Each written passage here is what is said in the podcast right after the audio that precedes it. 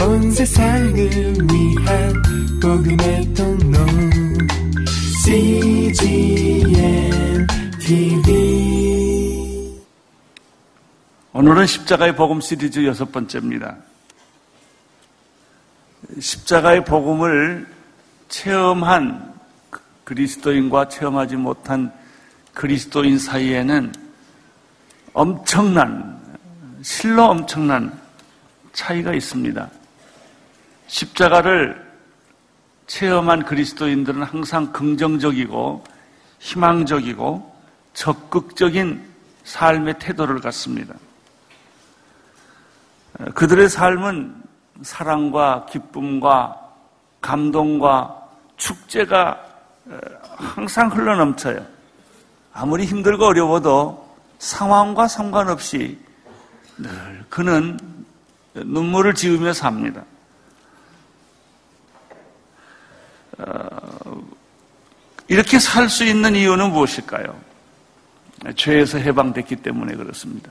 돈이 있거나 권력이 있거나 건강하거나 무슨 세상 일이 좋은 일이 생겨서 그런 것이 아니라 죄로부터 자유했기 때문에 그렇습니다.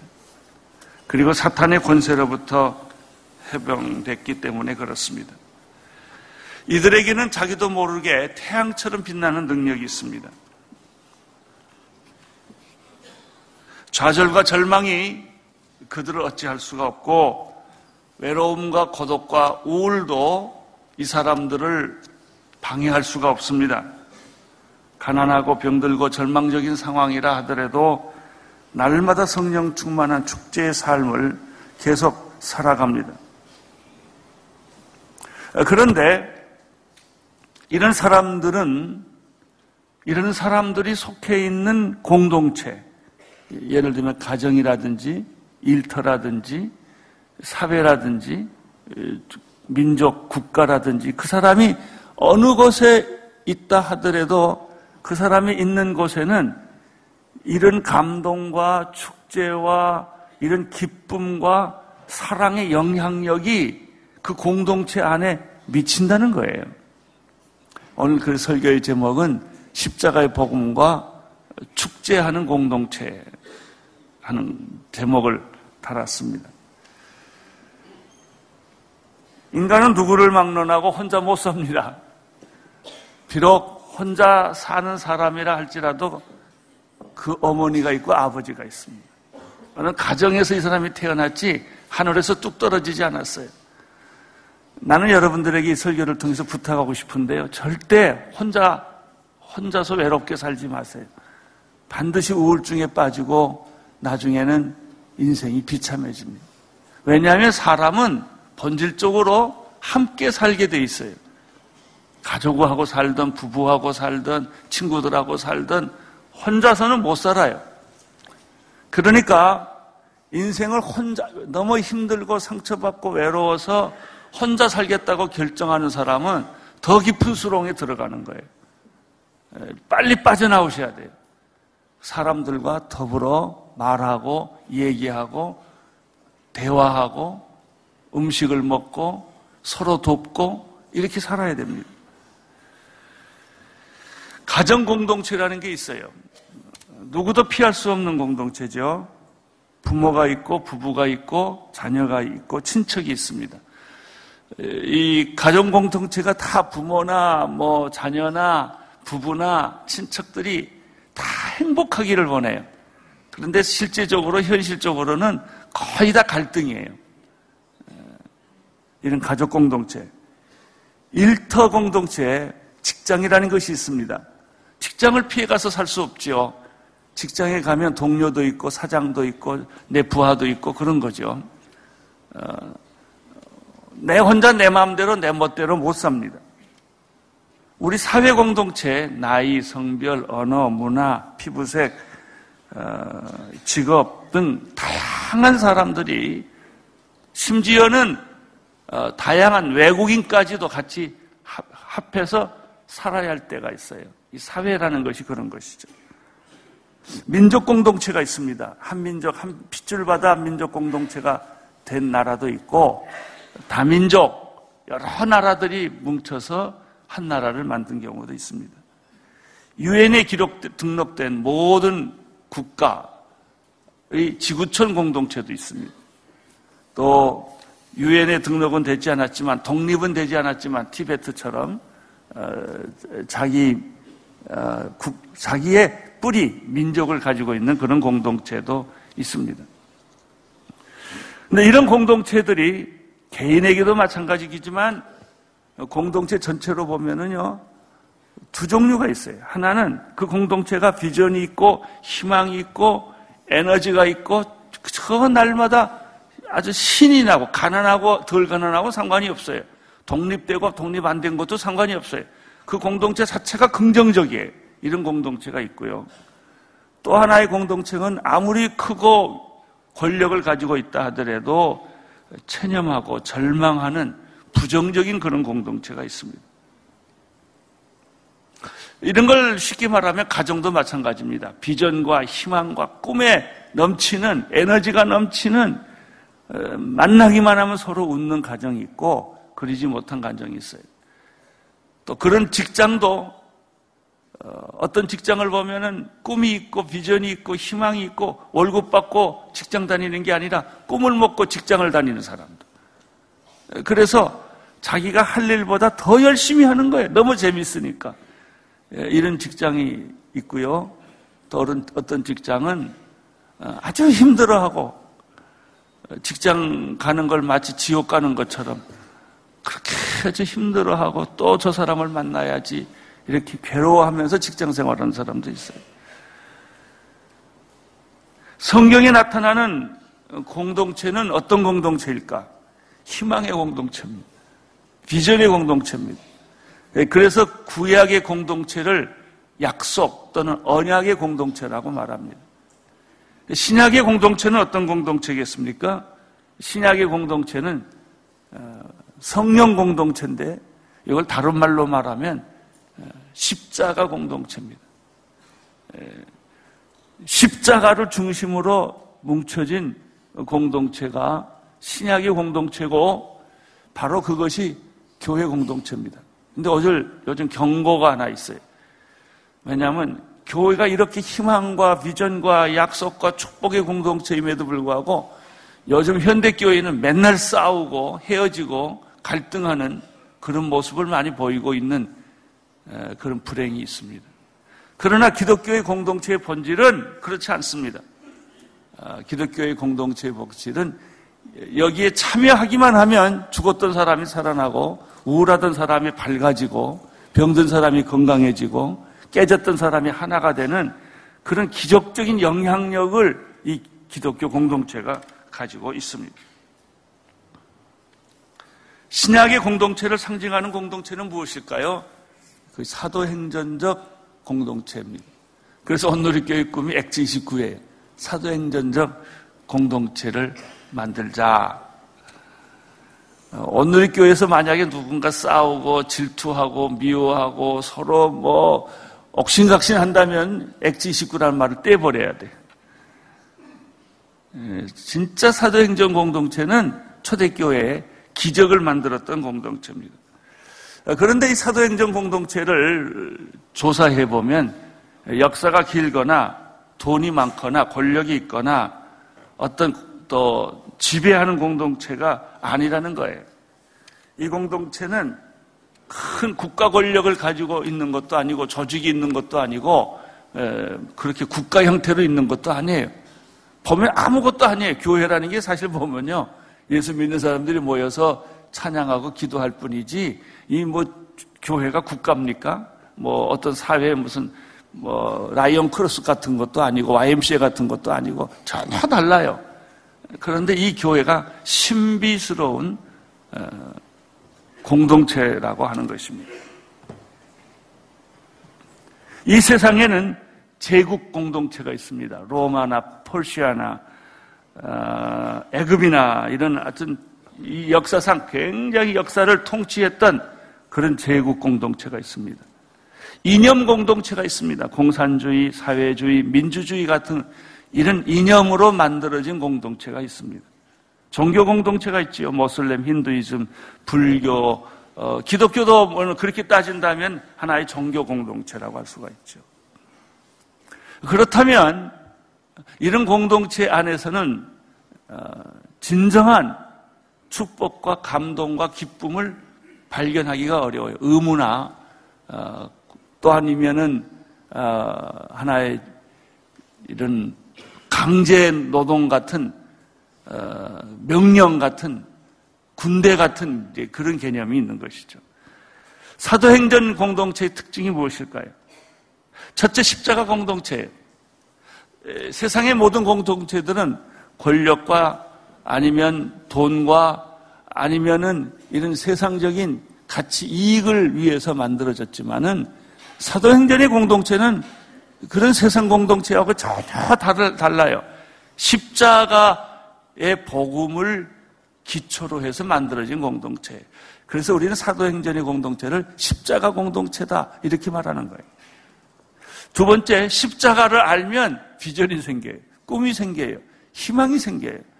어, 노예라도 희망이 생겨요. 어, 가난하고 병들어도 비전이 생겨요. 그 사람들의 눈동자는 달라요. 반짝반짝거려요. 반드시 절망하고 좌절하고 우울증에 빠졌어야 되는데 안 그래요. 살아나요. 그래서 사도행전의 공동체를 비전 공동체라고 말합니다. 비전 공동체뿐만 아니라요. 이 사람들은 날마다 삶이 축제예요. 뭐 세상에 그렇게 축제할 일들이 뭐가 있겠습니까? 집에 가나 사회에 가나 나라를 보나 우울해요. 그런데 이 사도행전 공동체의 삶을 사는 사람들은 이상하게 춤을 춰요. 나이트클럽의 춤이 아니라 아주 막 신이 나서 걷는 게 달라요. 여러분 이런 공동체를 살고 싶지 않습니까? 나의 내 꿈은요 목사로서 내 꿈. 온누리 교회가 그렇게 되기를 원하는 거예요. 누구든지 온누리 교회에 오면 아무리 슬픈 사람도 기뻐지고 아무리 우울한 사람도 환상을 보고 꿈을 꾸는 그런 축복이 있었으면 그런 생각이 있습니다. 그러면 이런 사도행전적 공동체를 잘 보여주는 대표적인 성경 구절이 오늘 읽은 사도행전 2장 42절에서 47절 사이에 보면 이 공동체가 나와요. 다섯 가지로 정리해서 이 사도행전 공동체의 특징을 설명해 드리겠고 이 설명이 바로 여러분의 가정이 되기를 바라고 또 여러분의 직장이 되기를 바라고 오늘 우리 사회가 되기를 바랍니다. 첫째는 사도행전 2장 42절부터 시작하겠습니다. 이런 공, 축제하는 공동체는 어떤 공동체인가? 2절, 42절 시작. 어, 그들은 사도들의 가르침을 받고 교제하며 떡을 떼는 것과 기도하는 일에 전념했습니다. 세상 사람들 노는 것을 보면요. 꼭 그 중심에 술이 있어요. 술 없이는 못 놀더라고요. 좀 지나친 사람은 도박이 있고요. 어, 또 춤이 있고요. 그래요. 그게 그 사람들이 노는 방법이에요. 그리고 스트레스를 풀어요.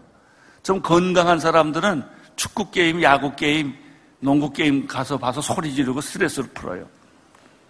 그런데 사도행전 교회 사람들의 그 게임, 그들의 놀이, 그들이 하는 일은 무엇이냐? 오늘 42절에 첫째 사도의 가르침을 받아요.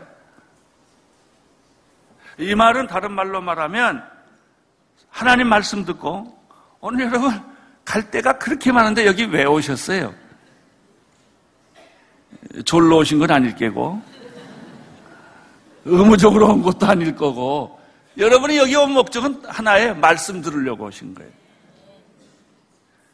예수 안 믿는 사람들에게는 이 말씀 듣는다는 가치가 중요한 가치가 아니에요. 근데 예수 믿는 사람들에게는 이것보다 중요한 가치가 없어요. 말씀 듣고, 말씀 배우고, 그러죠. 그러면 성령 충만해져요. 세상 사람들이 알지 못하는 기쁨, 사랑, 영적인 힘이 생겨요. 그 힘이 여러 가지 슬픔과 외로움과 고독과 우울한 것들을 싹 쓸어버리는 거예요. 이 초대교회 사람들의 특징은 설교 들었다는 거예요. 그게 게임이에요. 성경 공부를 했다. 그게 즐거움이에요. TV를 보고 좋아하지 않았어요. 사도행전의 공동체는 우상이나 미신이 없는 공동체였어요. 인격적인 하나님의 말씀을 중심으로 그들은 살아갔어요. 뿐만 아니라 서로 서로 사람들이 사랑하고 예, 사도행전 사람의 특징이 애찬입니다. 나는 우리 교회 성도님들이 자주 만나서 뭐 먹기를 바랍니다. 그냥 맹숭맹숭 만났다 헤어지지 말고 가족끼리도 만나서 밥 먹고 친척도 밥 먹고 친구들도 만나서 밥 먹고 밥 먹어봐야 돈이 얼마나 들어요. 술 먹는 것에 비하면 10분의 1도 안 들어요. 그 이상한 사람들하고 맨날 술 먹지 말고 그, 그 술 먹는 돈으로 밥 먹어요, 밥. 그러면 사랑이 생겨요. 초대교회에는 떡을 나누었어요. 그래서 기쁨이 있었던 거예요. 애찬만 나누는 것이 아니라 그들은 성찬을 나누었어요. 성만찬을 했어요. 여러분 성만찬이요 굉장히 의식적이고 형식적인 것 같아도요 진짜 성만찬을 하면 온 몸이 그냥 진동해요. 성령이 임하니까 그냥 포도주 그냥 떡 먹는 게 아니에요. 예수의 피와 살을 먹는 어, 이런 만찬을 했던 것이죠. 그들은 무엇보다도 세상적인 농담 대신에 요즘 또 만나면요. 맨날 만나면 이상한 웃기는 소리를 잘하는 사람이 있어요. 다 외워가지고 이렇게 그 유머라는 이름으로 그런 게 아니고요. 예수 믿는 사람들이 모이면 찬양을 해, 찬양. 예수 안 믿는 사람이 볼 때는 미친 거죠. 그냥 손 들고 이러고 있습니다. 기도하고, 찬, 이게 좋은 거예요, 이게.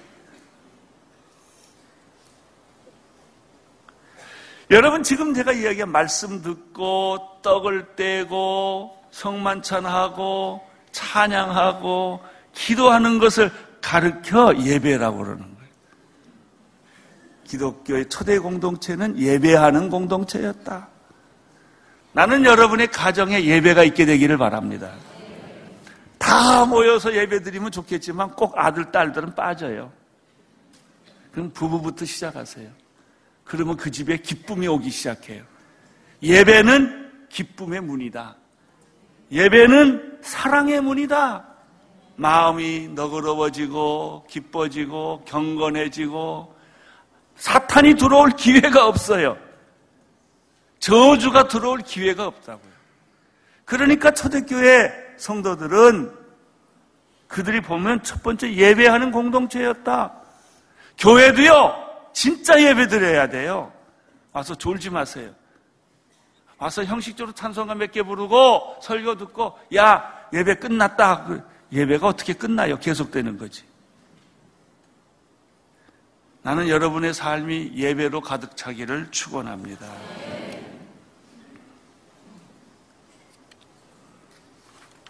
두 번째 초대교회 삶은 무슨 삶이 있었느냐? 초자연적인 은사와 기적의 공동체였다. 43절 보겠습니다. 43절 시작. 모든 사람들에게 두려움이 임했는데 사도들을 통해 기사들과 표적들이 나타났다. 여기서 두려움은요, 공포가 아닙니다. 두려움은 경외심이에요. 사람이요, 사람에 대해서 경외심을 잃어버리면 그 사람을 무시하게 됩니다. 여러분, 친구는 그냥 막대하면 안 됩니다. 친구에게도 존경과 경외심이 있어야 돼요. 나보다 나이 어린 사람에게도 존경과 경외심, 가족에도 부부 사이에도 함부로 막대하면 비, 비참해집니다. 자기 부인을 존경하고 자기 남편을 존경하고 경외심이 있어야 돼요. 하물며 하나님에게 대해서 그러겠습니까? 세상 사람들은 하나님을 믿으려면 내 주먹을 믿어라 이러고 하나님한테 마음대로 말을 해요. 그러니 무슨 행복이 그 사람에게 있겠어요?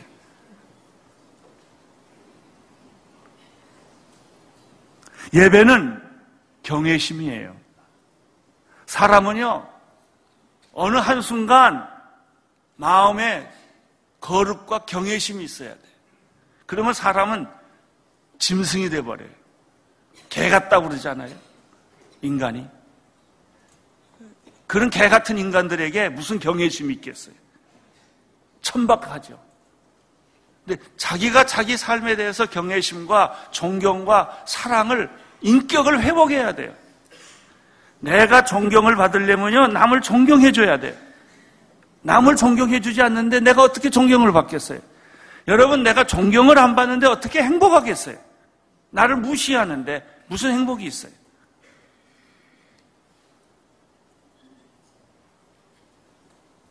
이 초대교회는요, 자발적이고 기쁨이 충만하고 그리고 초대교회는 성령이 역사했어요.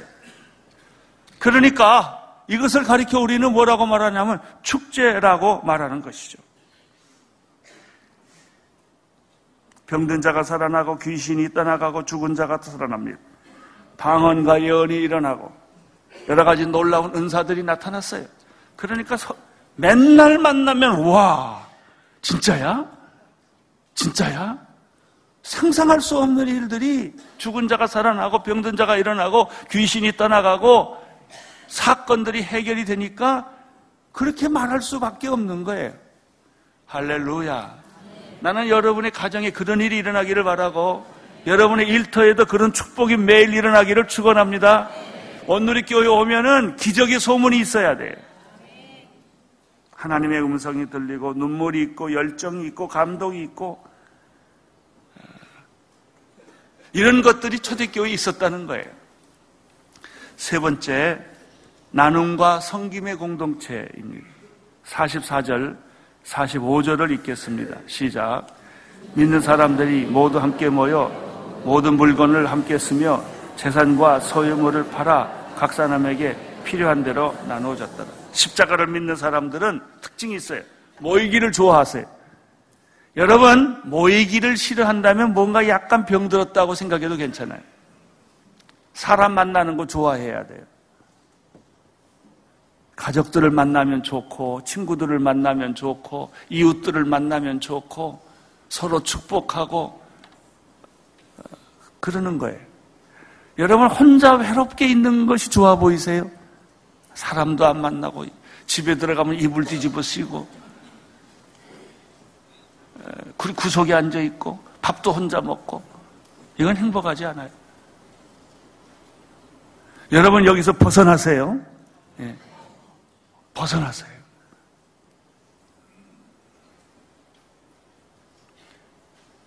함께 모여 찬양하고 기도하기를 좋아하고 이웃을 섬기고 내 일이 아니어도 남의 일 다 가서 도와주고 청소해주고 자신, 자기 자신을 훈련시켜요. 그리고 자기 자, 재물을 내 거라고 생각 안 해요. 공동체 것이라고 생각해요. 공동체가 필요하면 언제든지 자기 재물, 자기 물건, 자기가 쓰던 거다 내놔요. 이게 교회가 제일 좋은 게 뭐냐면, 뭐가 좋은 거냐면요. 이, 우리 교회에서도 그거 하잖아요. 사랑 나눈 모임. 못 쓰는 물건 다 갖다 주고, 또 그 필요한 사람에게 물건 다 공짜로 주고, 우리 집에서 제일 큰 고민이 물건 버리는 거 아닙니까? 너무 물건이 싸, 보다 보면 많고, 주기는 아깝고, 쓰기는 어렵고, 버리자니 또 괴롭고, 걱정하지 말고 교회에다 다 버리세요. 그럼 교회가 다 알아서 외국에도 보내고, 북한에도 보내고, 지방에도 보내고, 또 그래, 해요. 어떤 사람은 보내려면 새 거 보내지 어떻게 쓰다 남는 걸 보내냐 그래. 괜찮아요. 새 것도 주시고 헌 것도 주시고 이게 초대교회였어요. 그들은 주일날 교회 올 때마다 항상 물건을 싸들고 왔어요. 이 필요한 사람 다 쓰라고. 어린이 보행기 같은 거 애가 자라면 못 쓰잖아요. 다 주세요. 다 주세요. 이 주는 것이 사도행전이었어요. 자기 소유라고 말하지 않았어요. 그들은 가난하고 약한 자들에게 관심이 있었어요. 여러분, 태안 앞바다에 기름 사고가 났을 때 북한에 수해가 나거나 여러 가지 어려움이 생겼을 때 집을 지어주고 공장도 지어주고 나무도 심어주고는 대북 협력을 한 사람들이 누군 줄 아세요? 거의 대부분 그리스도인들이에요. 그 누가 통계를 안 만들어서 그렇지 일부 사람들이 통계를 만들어 봤는데 지금 대북 북한에 뭐 갖다 주는 사람들은 거의 대부분 그리스도인이라는 거예요. 태안 앞바다에 봉사 나갔던 사람의 70%가 그리스도인이라는 거예요. 예, 이 사람들은 뭐 단체로 갔던 개인으로 갔던 교회로 갔던 항상 교회에서 듣는 말이 남 도와라는 거거든요. 남 도와라. 과원, 양로원, 사회 빈민층, 사랑과 애정을 가지고 이 사람들을 지난 전쟁 이후에 지금까지 도왔던 사람들이 거의 그리스도인들이었어요. 교회가 일을 했다고요. 그래요. 그래서 교회가 오늘 여기까지 존재하는 거예요. 심지어 공산주의는 하나님만 빼놓고 기독교를 다 카피해 갔다는 것이 공산주의 아니라고 그랬잖아요. 그 정도예요. 가진 자, 못 가진 자가 공존했고, 배운 자, 못 배운 자가 공존했고, 약자와 강자가 공존하는 공동체가 사도행전 공동체였다는 것이죠. 이 공동체는 그랬기 때문에 그들의 삶은 날마다 축제였습니다. 이 46절 보겠습니다. 시작. 그리고 날마다 성전에서 한 마음으로 모이기를 힘쓰고 집집마다 떡을 떼면서 기쁨과 순수한 마음으로 음식을 나누어 먹었습니다. 새해가 되거나 음력설이 되거나 추석이 되면 민족 대이동이 시작되잖아요. 집집마다 떡과 과일을 만들어 놓고 색동저고리와 한복을 입고 온 사회가 한바탕 축제를 벌려요. 예, 사실 이것이 기독교적이에요. 집집마다 떡을 해놓고 이웃집을 초대해서 떡 먹이고 떡국 먹이고 서로 어, 축복하는 것. 기적이 소문이 일어나고 거듭난 사람들이 눈물을 흘리고 회개하고 음식을 나누는 기쁨의 축제. 저는 여러분에게 부탁합니다. 교회 와서 절대 우울하지 마세요. 우울한 사람은 우울 안 하기로 결정하세요. 그러면 기쁨이 와요. 기쁨이 왜 오는지 아세요? 우울하기로 결정했기 때문에 그래요. 여러분, 교회를 축제로 만드세요. 우리 언누리 교회는 1년에 4번 정도 큰 축제가 있어요. 이번에 더 파이어도 일종의 성령 축제예요. 한 3천 명이 모여요. 벌써 2,400명 등록이 되어 있는데 이 사람들이 모여서 춤추고 먹고 말씀 듣고 기도하고 24시간 기도하고 그러다 보면은 내가 바뀌어요. 우리는 1년에 6번 작년에 러브소나타 일본에 가서 축제를 했어요. 우리나라에서 축제하는 것도 부족해서 보따리 싸들고 일본이나 대만이나 이스라엘이나 아프가니스탄이나 이런 데를 다 가서 우울한 백성들, 고통스러운 사람들 붙잡고 춤을 추고 말씀을 주고 사랑을 나누는 거예요. 이것이 교회예요. 초대교회가 그렇게 했어요. 그들은 날마다 성전 중심으로 모였어요. 우리 언누리 교회 예수 잘 믿는 사람들 보면요. 일주일에 네 번 정도 교회 나옵니다. 내가 생각해 보니까 월요일 날은 월요 큐티 있지요. 화요일 날은 화요 성령 집회 있지요. 수요일 날 여성 집회 있지요. 목요일 날 경배와 찬양 있지요. 금요일 날 구역 예배 있지요. 토요일 날 청년들 집회 있죠. 주일 날은요. 계산해 보니까 우리가 주일 날 양재 서빙거에서요. 일곱 번 예배드려요.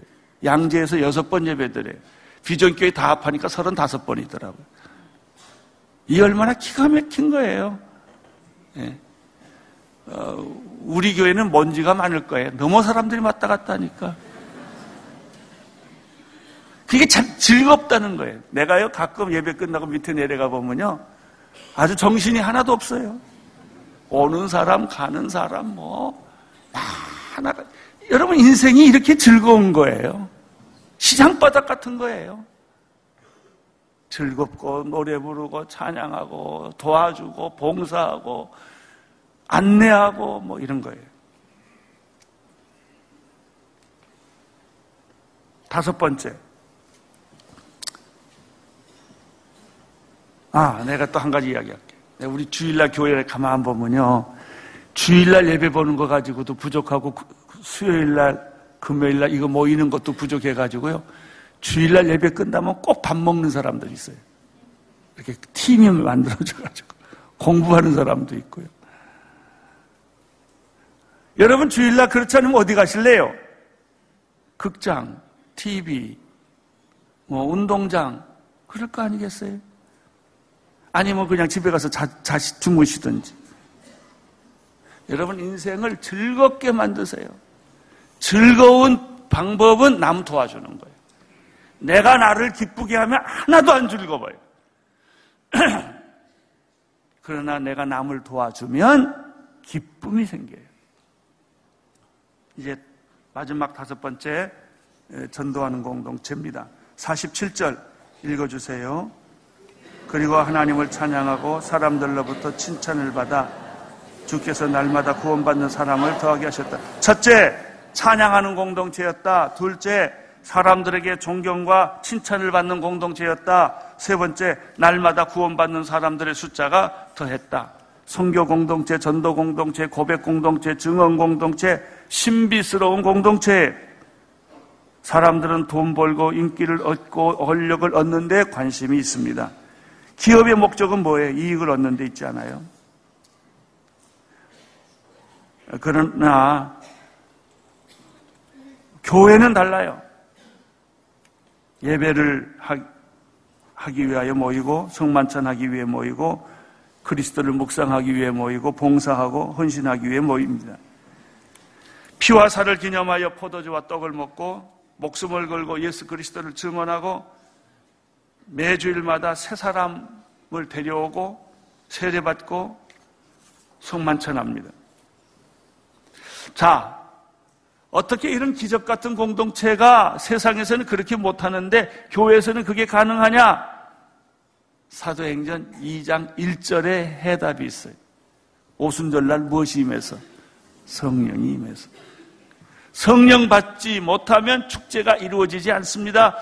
기뻐지지 않습니다. 사랑이 생기지 않습니다. 그러나 성령 받으면 축제가 생기고 기쁨이 생기고 기적이 생기고 말씀이 생기고 찬양이 생기고 기도가 생기는 거예요. 성령이 임하면 새로운 세상, 새로운 공동체가 나타납니다. 성령의 바람이 불고 혀처럼 발라지는 불이 임하고 공간에 임하고 사람에게 쏟아지고 성령 충만하고 방언하고 찬양하고 얼굴 색깔이 변하고 예수 믿는 사람들은요 약간 들뜬 사람 같아요. 도사같이 침착한 게 아니야. 조용히 묵상하고 이건 다른 데가 찾으세요. 살아있는 예배는, 살아있는 교회는요, 춤추는 거예요, 좋아서. 춤춘다고 이상한 춤이 아니고요, 어깨춤 같은 거 이렇게. 재미가 있으니까. 할렐루야. 나는 오늘 여러분의 마음에 이 놀라운 흥분과 감동과 기쁨과 축제의 영이 임하기를 축원합니다. 그래서 여러분만 보면 슬픔이 떠나가고 여러분만 보면 절망이 떠나가고 여러분만 보면 갈등이 다 떠나가기를 축원합니다. 할렐루야. 그런 사람 되십시오. 행복을 나누는 사람이 되십시오. 퍼줘. 자꾸 퍼주세요. 퍼주면 또 생겨요. 남 도와주면 하나님이 여러분을 축복을 더 주십니다. 그렇게 사십시오. 이게 사도행전이었습니다. 여러분이 사도행전은 소아시아를 변화시켰고 중앙아시아를 변화시켰고 유럽을 변화시켰고 로마를 변화시켰어요. 그들은 군대도 아니고 나라도 아니고 권력도 아니고 조직도 아니에요. 그냥 예수 믿는 무리들이에요. 바람 불 같은, 물 같은 사람들이에요. 뭐 아무것도 없어요. 근데 그들에게는 사랑이 있어요, 사랑. 오늘 여러분 마음속에도 이 성령이 임하여 주셔서 여러분의 가정에 영향력을 미치시기를 바랍니다. 우리 사회에 엄청난 영향력을 미치는 축복이 있게 되기를 축원합니다.